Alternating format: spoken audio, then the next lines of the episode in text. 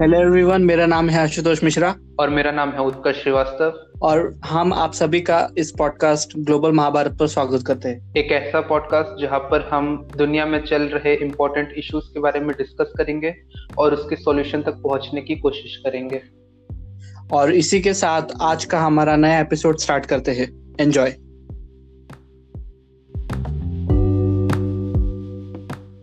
तो आज का हमारे विषय यह है कि ओटीटी प्लेटफॉर्म्स ने किस तरह टेलीविजन इंडस्ट्री में बदलाव लाए। तो आशुतोष, आपका इस बारे में क्या कहना है? उत्कर्ष, हमें जानने के लिए कि ओटीटी प्लेटफॉर्म्स जैसे कि नेटफ्लिक्स और अमेज़न ये सब हो गए, तो इन्होंने किस तरह के चेंजेस लाए और किस तरह के बदलाव लाए, ये सब टेलीविजन इंडस्ट्री में जानने के लिए हमें ये देखना पड़ेगा कि एक तरह से ये सब स्टार्ट कैसे हुआ। तो सबसे पहले मतलब उन्नीस सौ पच्चीस और उन्नीस सौ सत्ताईस के आसपास टेलीविजन का एक मतलब एक टर्म हम बोल सकते हैं, एक जो वर्ड टेलीविजन जो वर्ड है वो लोगों के सामने आया और धीरे धीरे फिर उसके मॉडल्स बनने लगे, प्रोटोटाइप्स बनने लगे, जिससे फिर लोगों के अंदर एक अवेयरनेस आ गया कि ऐसी भी कोई चीज होती है। और फिर आ, जैसे कि हम देखते ही आ रहे कि धीरे धीरे वो बढ़ते गया और चीजें होते गई और फिर लोगों का उसमें इंटरेस्ट बढ़ते गया और फिर धीरे धीरे धीरे धीरे यू नो वो एक एंटरटेनमेंट सोर्स बन गया। जैसे कि पहले ऐसा होता था कि हम थिएटर्स में जाके आ, लोग देखा करते होंगे, मतलब जब टी, टी, टीवी रहा नहीं होगा। और जैसे ही धीरे धीरे टेलीविजन आते गया तो लोगों का जो एक एक्सेसिबिलिटी है, जो एक पहुंचने की क्षमता है ये सब चीजों तक, आ, वो ज्यादा बढ़ गई क्योंकि टेलीविजन आ गया, लोगों के घर में टेलीविजन आने लगे। और एक समय हम ऐसा भी सोच सकते कि आज हम देखते कि हर किसी गरीब से गरीब घर में एक छोटा सा तो भी टेलीविजन होता है, या तो एलईडी टीवीज और एलसीडी टीवीज जो हम देखते हैं वो भी बहुत सस्ते मिलने लगे।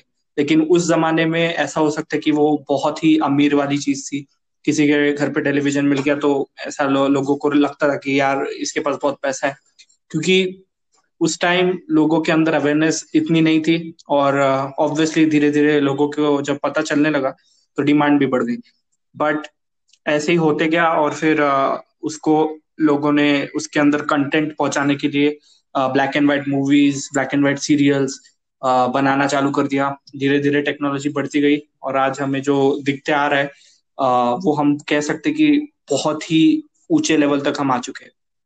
तो ये एक तरह से उसका स्टार्ट हो गया है, जो हम कह सकते कि टेलीविजन ने टेलीविजन इंडस्ट्री में जो टेक्नोलॉजी का चेंज हुआ है वो बहुत ज्यादा अच्छे तरीके से और बहुत फास्टली हुआ है। और जैसा कि हम देखते आ रहे कि आजकल सीरियल्स आते हैं, मूवीज आते हैं, ये सब हम देखे कि दो हज़ार दस तक, दो हज़ार ग्यारह तक या ज्यादा से ज्यादा हम कह सकते कि दो हज़ार बारह तेरह तक तो सारी चीजें एक तरह से पूरा लोगों का जो अटेंशन था वो टीवीज के ऊपर ही मेनली था। बट धीरे धीरे फिर प्लेटफॉर्म्स आते गए और लोगों को मतलब बाकी सोर्सेस भी मिलने लगे जिससे वो देखने लगे। और फिर धीरे धीरे धीरे धीरे एक तरह से हम देख सकते कि यूएसए में नेटफ्लिक्स आ चुका था और उनकी जो स्ट्रैटेजी थी उस हिसाब से उन्होंने जो प्लानिंग किया था, दो हजार यू नो उन्नीस अठारह उन्नीस के आसपास इंडिया में नेटफ्लिक्स आ चुका था। लोगों को उसके बारे में अवेयरनेस आने लगी और फिर धीरे धीरे यू नो लोगों में इंटरेस्ट बढ़ते गया। तो जैसा कि हम जानते हैं कि ये एक तरह का ओटीटी प्लेटफॉर्म है, तो मैं उसके हिसाब से ये पूछना चाहूंगा कि आप आ, क्या बता सकते हैं, मतलब इसके बारे में आपको क्या जानकारी है कि ओटीटी प्लेटफॉर्म्स एक तरह से होते क्या है? आ, तो आशुतोष, जैसा कि आपने पूछा कि ओटीटी होता क्या है, तो सबसे पहले मैं ये बताना चाहता हूँ कि ओटीटी का मतलब होता है ओवर द टॉप प्लेटफॉर्म। और मैं ये बताना चाहता हूँ कि इसे ओटीटी क्यों बोला जाता है। तो जहां तक कि आपने बोला कि आ, आ, किस तरह से आ, हमारा जो टेलीविजन इंडस्ट्री है वो पहले आ, पहले टीवी था, टीवी से फिर हम लोग आगे बढ़ के फिर थिएटर आए, थिएटर के बाद अब ओटीटी प्लेटफॉर्म्स है। तो उसी तरह से जो ओटीटी है, तो ओटीटी के लिए हमें सिर्फ चाहिए इंटरनेट और उस उसके बाद हम लोग को बस करना ये है कि अगर आपके पास इंटरनेट है तो आप आप बस प्ले स्टोर पे जाइए, प्ले स्टोर एक ऐप है, उस पे बस आप जाइए, उधर से आपको जो भी जो भी ओटीटी आपको प्लेटफॉर्म जो भी आपको ऐप डाउनलोड करना है, जैसे कि नेटफ्लिक्स हो गया, अमेज़न हो गया, हुलू हो गया, एचबी हो गया, ये कई प्रकार के ओटीटी प्लेटफॉर्म है, तो आप उसको बस डाउनलोड कीजिए, उसका सब्सक्रिप्शन लीजिए और आप उसमें कोई भी अपनी मनपसंद वेब सीरीज, टीवी, कुछ भी आप उसमें देख सकते हैं। और इसी इसी वजह से इसको ओटीटी का नाम दिया गया है, क्योंकि इसके लिए आपको कोई सा भी ट्रेडिशनल केबल या ब्रॉडकास्ट प्रोवाइडर कि आपको ये सब चीजों की कोई भी जरूरत नहीं है। बस आप आपके पास होना चाहिए बस एक चीज, और वो है इंटरनेट। और आ, मैं आपको और मैं एक और चीज बताना चाहता हूँ कि ये सब ओटीटी के प्रोवाइडर है कौन।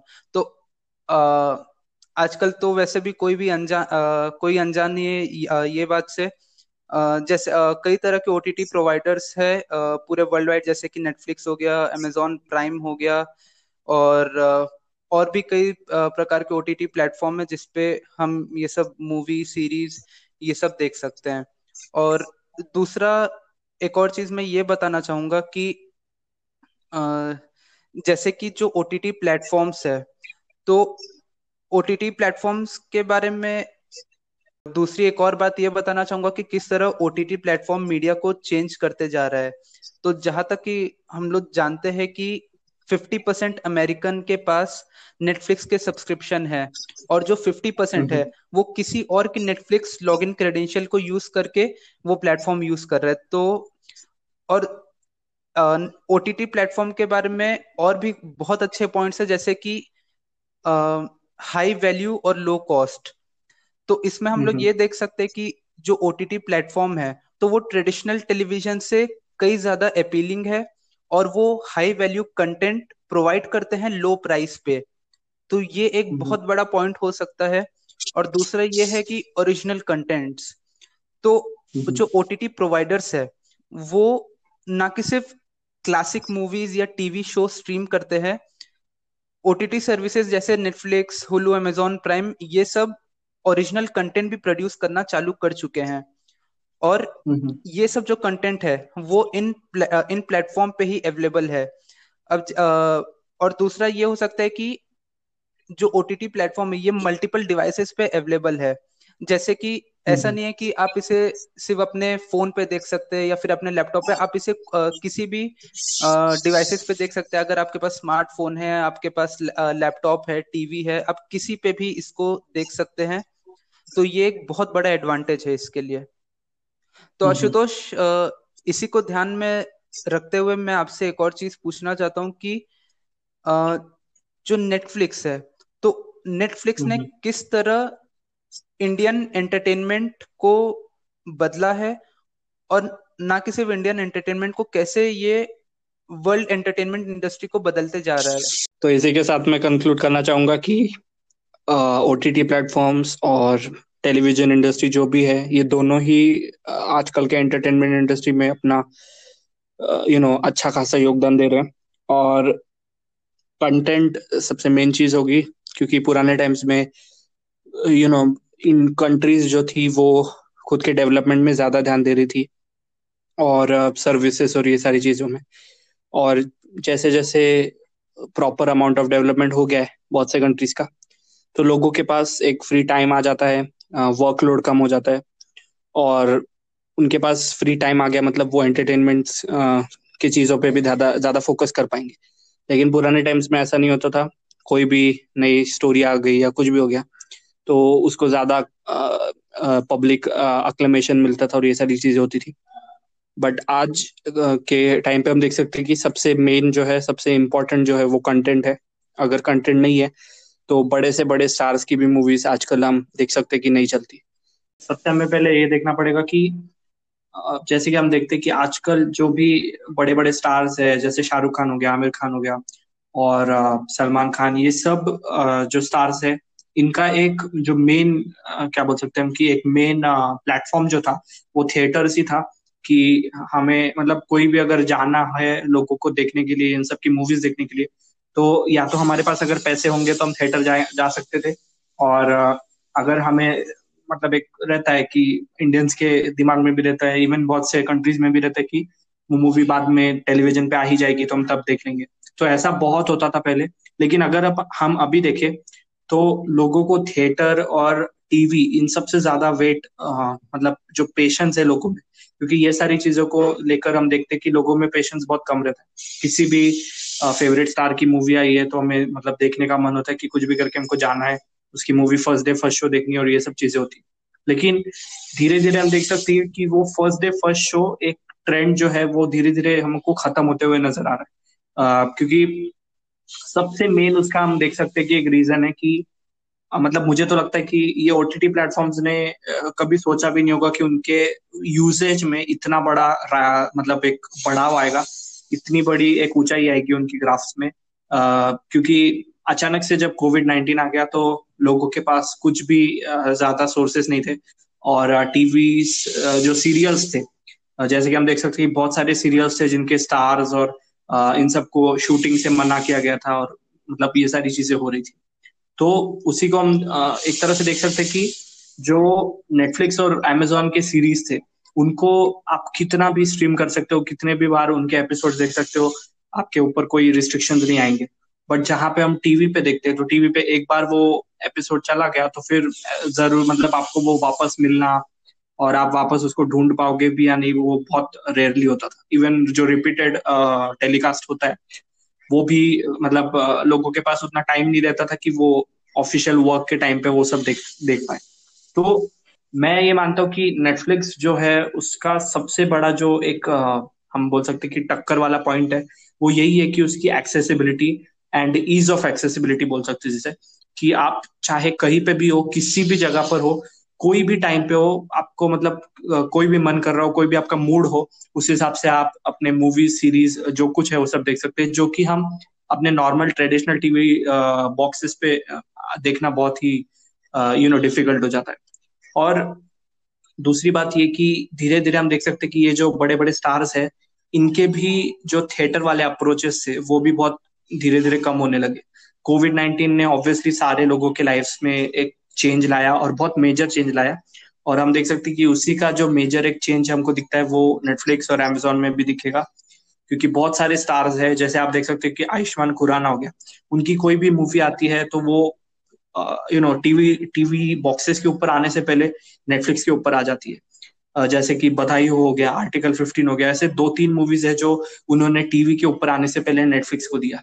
और उसका सबसे बड़ा रीजन ये है कि टीवी को देने से जितना उनको प्रॉफिट मिल रहा है उससे ज्यादा कई गुना ज्यादा प्रॉफिट उनको नेटफ्लिक्स के ऊपर मिल रहा था, क्योंकि ऑब्वियसली यूजर्स उसके वर्ल्ड वाइड है, जबकि जो ये टीवी यू नो चैनल्स वगैरह है इनके यूसेजेस इतने मतलब नेशनल लेवल तक ही सीमित थे। तो ये एक बहुत ही मेजर चेंज देखने को मिला। तो हम कह सकते हैं कि नेटफ्लिक्स आने की वजह से जो मार्केट है उसमें एक बहुत ही बड़ा रेज आया। बाकी जो प्लेटफॉर्म्स थे जैसे अमेज़न हो गया, अभी जो लेटेस्ट आया हॉटस्टार और डिज्नी प्लस हो गया, ये सारे लोगों ने एक तरह से उसकी कॉपी करना स्टार्ट कर दिया। वो एक गलत टर्म होगी, मतलब मैं मानता हूँ उसको गलत टर्म है, लेकिन उसके बावजूद हम देख सकते हैं कि लोगों की डिमांड बढ़ने लगी और जब डिमांड बढ़ती है तो लोगों को कंटेंट जो ये प्रोवाइडर्स वगैरह रहते हैं उनको बहुत सारा कंटेंट देने का भी एक एक लिमिटेशंस आ जाते, एक अर्जेंसी आ जाती है सब चीजें प्रोवाइड करने की।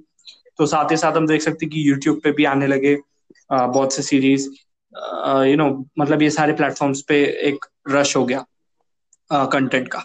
तो ये एक बहुत ही बड़ा मेजर चेंज लाया नेटफ्लिक्स ने मार्केट में और साथ ही साथ एंटरटेनमेंट इंडस्ट्री में भी, कि अब पोस्ट कोविड जैसे कोविड खत्म होने के जो चांसेस है वो जैसे ही बढ़ने लगेंगे और एक तरह से पूरी तरह तो नहीं खत्म होगा लेकिन जब बहुत ही कम हो जाएगा उसके बाद हमें क्लियरली देखने को मिलेगा कि लोगों को कंटेंट चाहिए, लोगों को आजकल के लोगों को क्वालिटी चाहिए। और अगर आप चाहे कितने भी बड़े से बड़े स्टार को आ, किसी घटिया से घटिया स्टोरी में ला दोगे तो ऑब्वियसली वो बिल्कुल नहीं चलने वाली आज के टाइम में। पुराने टाइम्स में हम देखते हैं कि बहुत से इलॉजिकल स्टोरीज भी रहती थी, उसके बावजूद वो मूवीज चल जाती थी। बट आज लोगों को बस कंटेंट चाहिए, क्योंकि नेटफ्लिक्स और अमेज़न इन सब ने ऐसी ऐसी सीरीज लाई लोगों के सामने, जैसे हमने अभी देखा था सैक्रेड गेम्स हो गया, मिर्जापुर हो गया, ये सब में हम देख सकते हैं कि उन्होंने लोगों के रिलेशन, लोगों का जो इमोशंस है उनके डीप तक पहुंचने की कोशिश की। आ, क्योंकि हम देखते हैं कि जो टेलीविजन इंडस्ट्री है उसके अंदर ज्यादा उनके पास फ्लेक्सिबिलिटी नहीं रहती चैनल्स के पास और सीरियल्स के पास, कि वो लोगों के इमोशंस तक पहुंच पाए. बट uh, जो ऑनलाइन इंडस्ट्री है, जो ओटीटी प्लेटफॉर्म्स है, इनके पास वो एक फ्लेक्सिबिलिटी वाला ऑप्शन था, उनके पास कोई सेंसरशिप uh, जाने नहीं वाला. तो ये बहुत ही एक बेस्ट uh, पॉइंट है कि नेटफ्लिक्स ने बहुत ही अच्छा खासा मेजर चेंज लाया, लोगों के अंदर एक माइंडसेट चेंज किया कि आपको क्वालिटी चाहिए ना कि क्वांटिटी. क्योंकि हम देखते हैं कि सीरियल्स, जो इंडियन सीरियल्स है, उसमें हजार, बारह सौ, तेरह सौ, तीन हजार, चार हजार एपिसोड्स आ जाते हैं, उसके बाद भी नेटफ्लिक्स के दस एपिसोड की क्वालिटी उनमें नहीं रहती. तो हम वही देख सकते कि ये कितना बड़ा मेजर चेंज है. आ, बिल्कुल सही बोला आशुतोष आपने. और जहां तक कि नेटफ्लिक्स की बात करें तो ये कुछ सालों में नेटफ्लिक्स ने इंडियन एंटरटेनमेंट का पूरा गेम चेंज करके रख दिया है. क्योंकि जो नेटफ्लिक्स है वो लोकल कंटेंट क्रिएटर जैसे कि फिल्म मेकर हो गए, एक्टर हो गए, इन लोग को एक बोला जाए तो अनपैरेलल्ड अपॉर्चुनिटीज देते हैं ताकि वो खुद के कंटेंट क्रिएट करे, प्रोड्यूस करे, और इसी के साथ उनको एक क्रिएटिव फ्रीडम भी मिलता है. और इसी क्रिएटिव फ्रीडम की वजह से वो इतना पैसा कमा पा रहे हैं जितना कि वो बॉलीवुड, ट्रेडिशनल बॉलीवुड प्रोड्यूसर के साथ मिलके भी इतना पैसा नहीं कमा पा रहे थे. और दूसरा ये देखा जाए कि इस क्रिएटिव फ्रीडम मिलने की वजह से आपने भी कहा कि uh, एक अच्छे कंटेंट बाहर निकल के आ रहे हैं. तो मैं भी यही बोलना चाहूंगा कि ये जो फ्रीडम uh, जो उनको मिल रहा है, तो उससे उससे क्या है, ये लोग एक जो लोकल स्टोरीज है तो उसके बारे में ये लोग खुल के बता पा रहे हैं. और एक और uh, एक और पॉइंट सामने आता है कि नेटफ्लिक्स जो है uh, ये जो लोकल कंटेंट है उनको एक ग्लोबल प्लेटफॉर्म भी प्रोवाइड कर रहा है. mm-hmm. तो आशुतोष, मेरा uh, एक और जो आपसे सवाल रहेगा वो ये है कि ये जो ओटीटी प्लेटफॉर्म है, तो क्या ये ट्रेडिशनल मीडिया डिस्ट्रीब्यूशन को रिप्लेस कर रहे हैं? मेजरली uh, हम देख सकते कि वो रिप्लेस होना चालू हो चुका है. लेकिन इसका मतलब पूरी तरह से रिप्लेस होना, तभी ही उसके ऊपर मतलब एक तरह से ब्रेक आ सकता है uh, जब ये ट्रेडिशनल यू नो मीडिया वाले थोड़ा अच्छा खासा कंटेंट प्रोवाइड करना चालू करें तो ही. uh, क्योंकि हम देख सकते हैं कि फॉर एग्जाम्पल अगर हम सब टीवी देख ले तो उसके ऊपर ninety percent of the time बस तारक मेहता का उल्टा चश्मा चालू देते हैं, ninety percent of the time. वो क्यों? क्योंकि उनके पास वो एक मेजरली अकेला एक सीरियल है जिसके पास आ, जो कंटेंट है वो लोगों को पसंद आता है और वो चाहे कितनी भी बार देखे वो पसंद आते रहेगा. तो ये ऐसा होना चाहिए कि उनके पास हर कोई जो भी सीरियल आ, आ रहा है वो उसी मेजर क्वालिटी का होना चाहिए जिससे लोगों को एक सेंस रहे कि वो बार बार देख सकते हैं और बार बार उसको उतना ही एंजॉय कर पाए जितनी जितना उन्होंने पहली बार देखने पे किया था. तो ये जो एक सेंस है वो अगर आज के नए सीरियल्स में बिल्डअप होना चालू हो गया तो हो सकता है कि ये पूरी तरह रिप्लेस ना हो. क्योंकि टेलीविजन को मतलब घर से हम पूरी तरह बाहर तो कर नहीं पाएंगे. लेकिन दूसरी बात ये हम हमारे सामने आ रही है क्लियरली कि स्मार्ट टीवीज आना चालू हो गए. तो हम देखते हैं कि जो पुराने रिमोट हमारे पास रहते थे जिसमें बहुत सारे बटन रहते थे, लेकिन आजकल के जो आप नए नए टीवीज देखोगे उसके अंदर एक अमेज़न प्राइम का बटन रहता है, एक नेटफ्लिक्स का बटन रहता है, एक uh, किसी और मेजर एंटरटेनमेंट ओटीटी प्लेटफॉर्म का बटन रहेगा. ये बस तीन चार बटन में ही आपका पूरा टीवी सम्ड अप रहता है. तो हम देख सकते कि लोगों में जो टेलीविजन के लिए उतना जो इंटरेस्ट uh, था पहले वो ड्रास्टिकली कम होना चालू हो जाएगा. Uh, पूरी तरह रिप्लेस तो नहीं होगा क्योंकि uh, बहुत सा जो क्या बोलते हैं इनकम सोर्सेस और ये सारी चीजें वो उसी के ऊपर डिपेंड है आजकल. और जिनको रोल्स वगैरह चाहिए, जिनको एक्सपीरियंस वगैरह चाहिए नेटफ्लिक्स uh, जैसे मेजर कंपनीज में काम करने के लिए, मतलब सीरीज और मूवीज में काम करने के लिए, तो उनका एक एक्सपीरियंस डेवलप होने के लिए ये सारी इंडस्ट्रीज बहुत अच्छी है. uh, क्योंकि हम देख सकते हैं कि जैसे सुशांत सिंह राजपूत की बात कर लेते हैं, उन्होंने जी uh, टीवी से अपना स्टार्ट किया था, पवित्र रिश्ता से. धीरे धीरे उनका वो पीक राइज पे चालू चालू हो गया और वो मूवी इंडस्ट्री में आ गए. मूवी इंडस्ट्री में आते आते ही उनका नेटफ्लिक्स के साथ नेटफ्लिक्स के साथ भी एक जो जुड़ गया था, ड्राइव मूवी के साथ. हालांकि वो इतना मेजर सक्सेस नहीं रहा, लेकिन हम एक देख सकते कि एक क्रोनोलॉजिकली ऐसा हो रहा है कि अगर आपका एक प्रॉपर एक्सपीरियंस बिल्डअप हो रहा है तो उसमें कौन सी बुरी बात है, नहीं? तो यही मैं कहना चाहता हूँ कि पूरी तरह रिप्लेस तो नहीं होगा.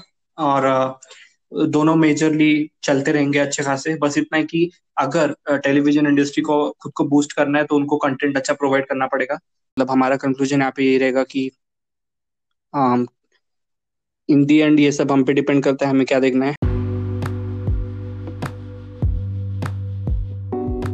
जो भी चीज़ें हम देखते हैं ऑनलाइन और जैसी हमारी पसंद होगी उसी आ, उसी के बलबूते ये सारी कंपनीज काम करती है और चलती है।